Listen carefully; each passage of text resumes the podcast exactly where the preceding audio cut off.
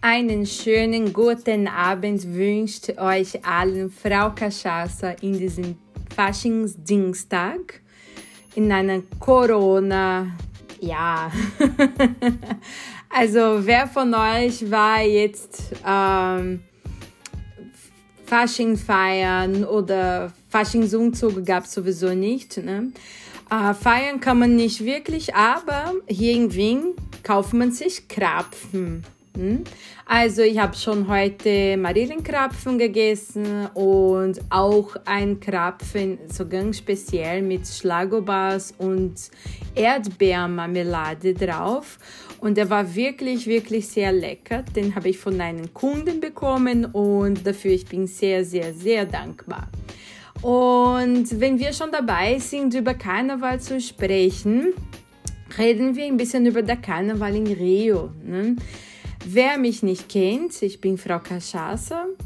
Äh, ich bin gebürtige Brasilianerin, wohne in Wien schon seit 2006, aber ich komme nicht aus Rio, ich komme aus São Paulo. Und lustigerweise, ähm, mir hat den Fasching oder den Karneval nicht wirklich so gut gefallen, muss ich zugeben. Ich war nur einmal im Karneval in Paraty das ist glücklicherweise eine wunderschöne Stadt, so eine, eine historische Stadt, auch so eine Art Cachaça Mecca in Rio de Janeiro. Und den kann ich nur empfehlen, weil da waren ja wirklich alle möglichen Leute drinnen. Jung, alt, Frauen, Männer, Familien, also große Familien. Das war wirklich so wie Straßen so viel für jeder, so wie ein, ein Umzug hier in Europa. Also das war für jeden was dabei. Und das war wirklich sehr schön. Das liegt aber schon ein Weilchen her, aber wenn man, man mich fragt, Karneval in Rio, ja danke, aber nicht in der Hauptstadt. Also für mich ist das schon ein bisschen zu groß, ja. Aber meine Frage an euch ist, was hat der Karneval in Rio de Janeiro mit Österreich damit zu tun? Ja, naja, für die, die es nicht kennen, der Karneval ist das größte Volksfest Brasiliens. Ja, es ist mehr als nur ein gewaltiges Spektakel. Es ist, es ist stark in unserer Kultur verankert und hat Einfluss auf das Leben aller Brasilianer. Und ich kann ich kann mir vorstellen, ja, dass es dieses Jahr ziemlich schwer ist, äh, dass es offiziell keinen Karneval gibt, ja, äh, in Brasilien. Ich glaube, das ist, das habe ich im Radio gehört, das ist bis jetzt nur einmal passiert. Äh, ich habe mir leider nicht gemerkt, wann das passiert ist oder wieso, aber ähm, die Brasilianer sind wirklich sehr traurig dieses Jahr. Aber ja, lieber lieber gesund zu leben. Uh, man sieht ein paar verrückte Leute am Strand feiern, so wie in Silvester oder zum Weihnachten, aber solche Leute sind unbelehrbar. Naja, jedenfalls reden wir über die schönen Zeiten von Karneval in Rio. Ähm, naja, wie ich vorher gesagt habe, ich gebe eh zu, ja, mir, mir hat nie, ich war nie wirklich ein Karneval-Fan. Meiner Meinung nach äh, hat der Karneval immer so viel Chaos und oh, so viel Schmutz mit sich gebracht, ja, unzählige Unfälle, Staus, Gewalt. Aber es hat auch eine sehr, sehr schöne Seite, die ich äh, leider Gottes nur erkannt habe, als ich nach Europa ausgewandert bin. Ja. Und naja, es gibt sogar einen Spruch in Brasilien, das heißt, dass das Jahr in Brasilien erst immer nur noch nach dem Karneval anfängt. Das glauben ja viele Leute und das, stimmt, das stimme ich sogar zu. Ähm, man hat diesen Spruch wirklich und ja, ich weiß es nicht, wie es dieses Jahr in Brasilien ausschaut, aber es wird wirklich vieles nach dem Karneval geschoben, ja. Obwohl in manchen Städten, das kann sogar ein Mythos sein, ja, weil ich glaube nicht, dass São Paulo, also São Paulo hat ein sehr großer Karneval auch, ja, aber die Stadt an und für sich bleibt nie wirklich stehen, ja. Und für die, die es nicht wissen, was, was ist eigentlich der Karneval? Ja, man glaubt es ja immer, das ist ja nur ein Umzug und das war schon, ja. Aber der Karneval hat schon viele Facetten in Brasilien, ja. Eine davon ist bestens aus dem Fernsehen bekannt, ja. Fast splitternackte Männer und Frauen, die Körper mit viel Glitzer und Feder geschmückt, tanzen und singen einige Tage lang zusammen und das war's. Aber hast du gewusst, dass der Karnevalumzug eigentlich ein Wettbewerb zwischen riesigen Samba-Schulen ist? Also ja, der Karneval in Brasilien, diese Umzüge in Rio oder in São Paulo oder in anderen Bundesländern, wie man das sieht, das ist eigentlich ein Wettbewerb zwischen den Samba-Schulen. Ja? Und die Samba-Schulen sind nichts anderes als so alte Vereine, die das ganze Jahr halt arbeiten, um den Wettstreit zu gewinnen. Ja? Der Wettbewerb dauert circa zwei Tage und jede Schule hat circa 80 Minuten Zeit, um das gesamte Sabodrom zu tanzen, von Anfang bis Ende. Beim Umzug treten dann etwa 2000 Personen pro Schule an. Das muss man sich vorstellen, ja. Und sie fangen ja wirklich an, das Ganze zu koordinieren, gleich die Woche nach dem Karneval. Das heißt, nächste Woche fangen sie schon an, den Karneval für 2022 zu planen, ja. Es gibt die Perkussionisten, die auf die Trommeln spielen, äh, das Paar, das die Schulfahne trägt, also die, die, die, die finde ich immer sehr schön, das Paar ganz vorne. Sie tragen ja die, die Schulfahne und sie tanzen ja vorne. Und sie ziehen das Ganze dann mit sich, diese Riesenwagen und die Leute und alles Mögliche, die Tänzer und so. Naja, dann gibt es den Sänger. Ne? Es, und, und es gibt auch ein Lied zum jeder Samba-Schule. Ja, jedes Jahr gibt es ein Thema, ja, und jedes Jahr wird dann gesungen zu diesem Thema. Ne? Und alles, sogar die Zeit, wenn sie starten, die Zeit, wenn sie anfangen zu gehen und die Zeit, wo sie dort am Ende von Sambodrom ankommen, das wird alles bewertet und Punkten abgezogen, ja. Auch Faktoren wie das Kostüm, das Lied und ob die Zeit eingehalten wurde, wird von der Jury ganz genau unter der Lupe genommen. Ja? Am Ende werden die Punkte berechnet und dann, und es kann wirklich, wirklich sehr knapp werden. Ja? Ähm, naja, Aber wie man sieht, es steht ganz viel auf dem Spiel. Also nicht nur diese nackten Körper voller Glitzer oder so äh, und tanzen wunderschön. Es steht wirklich alles auf dem Spiel, ja. Und das passiert dann zwei Tage lang. Also es kann wirklich sein, dass jemand erst anfängt zum Tanzen nach Mitternacht oder nach zwei in der Früh, was auch immer. Ja, da muss man halt durch, ja. Aber Jetzt kommt, hast du gewusst, dass es eine kaiserliche Samba-Schule in Rio de Janeiro gibt? Jawohl, das ist ein Hommage an die Leopoldine, die Habsburgerin Leopoldine.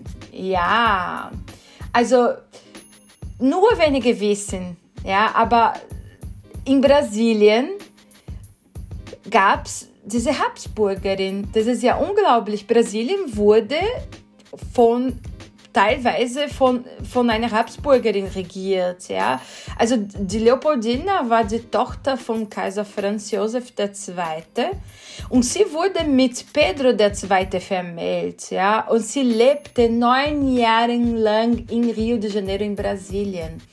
Und es kommt jetzt. Sie, sie hat nicht nur die Flagge Brasiliens gezeichnet, ja, oh mein Gott, Sie organisierte sogar die Krönungszeremonie von Pedro II. und entwarf den Krönungsornat. Leopoldina war in Brasilien super beliebt, weil sie sich versteckt um die Armen kümmerte. Also wer hätte das gedacht? Brasilianer sind quasi, quasi halbe Österreicher, na Scherz. ähm, ich weiß, ich habe schon ein Buch über sie gelesen und sie war sehr, sehr ähm, unglücklich in Brasilien. Uh, der Pedro, der hatte unzählige Liebhaberinnen, was nichts Neues ist, ja. Aber eine davon war die Contesse von Sorocaba, die Stadt, wo ich herkomme, ja. Also die Contesse, nicht die Marquise. Die Marquise und die Marquise, sie hieß Marquise von Santos, aber sie war aus Sorocaba. Uh, damals eine sehr, sehr kleine Stadt im Inland von, von, von São Paulo. Und uh, Sie ist ja sehr jung gestorben, sie war kaum 30. Und manche sagen, dass sie wirklich ein gebrochenes, gebrochenen Herz oder sogar, weil der Pedro sie geschlagen hat, äh, als sie schwanger war im Bauch. Und sie hatte Komplikationen mit der Schwangerschaft. Und ihr ging es wirklich schlecht und sie ist dann gestorben. Aber keiner weiß wirklich, woran sie wirklich gestorben ist. Ich weiß nur, dass sie sehr beliebt war. Und sie hatte teilweise sehr schwere Entscheidungen für Pedro II. getroffen damals. Also darüber spricht man nicht so oft in den Geschichtsbüchern, aber das stimmt schon, das habe ich schon oft gelesen. In ihrer Biografie auch. Und dadurch, dass sie sich sehr stark um die Armen gekümmert hat, was sie echt geliebt. Und am 6. März 1959 wurde die Samba-Schule Imperatriz Leopoldinense gegründet. Ja? Also Samba-Schule, die Kaiserin Leopoldinense, also von, von Leopoldine, Leopoldine, sag mal so. Ja? Die Farben der Schule sind natürlich gelb, von den Habsburger und grün von der Braganza-Familie. Also so wie die Flagge Brasiliens, äh, grün und, und, und gelb kommt nicht wegen unseren äh, Wälder und Gold, sondern äh, das Gelbe, äh, die gelbe Farbe entsteht für, äh, als Habsburger Grün, äh, Gelb, Entschuldigung, und Grün für repräsentiert die Familie aus Portugal von Pedro II, Braganza. Heute ist diese Samba-Schule eine der berühmtesten Samba-Schule Brasiliens, ja. Und die Schule hat bereits, ich glaube, acht oder neun Mal schon den Karneval in Rio de Janeiro gewonnen, ja. Das Lied der Imperatriz Leopoldinense ist aus dem Jahr 1996 und es ist eine Hommage an die Kaiserin, ja. Ich werde euch den Link zu, zu der Beschreibung von diesem Podcast hinterlassen und auf YouTube könnt ihr vielleicht äh, hören. Ich werde probieren, dieses Lied auf äh, mein Spotify zu finden und dann werde ich zu meinen ähm, zu meiner äh, der Frau Cachaça Favorite Songs. Ich habe so ein Playlist von Frau Cachaça für die Frau Cachaça Fans und ich werde es probieren dort probieren dort hinzuzufügen und da kann man da hören, ja.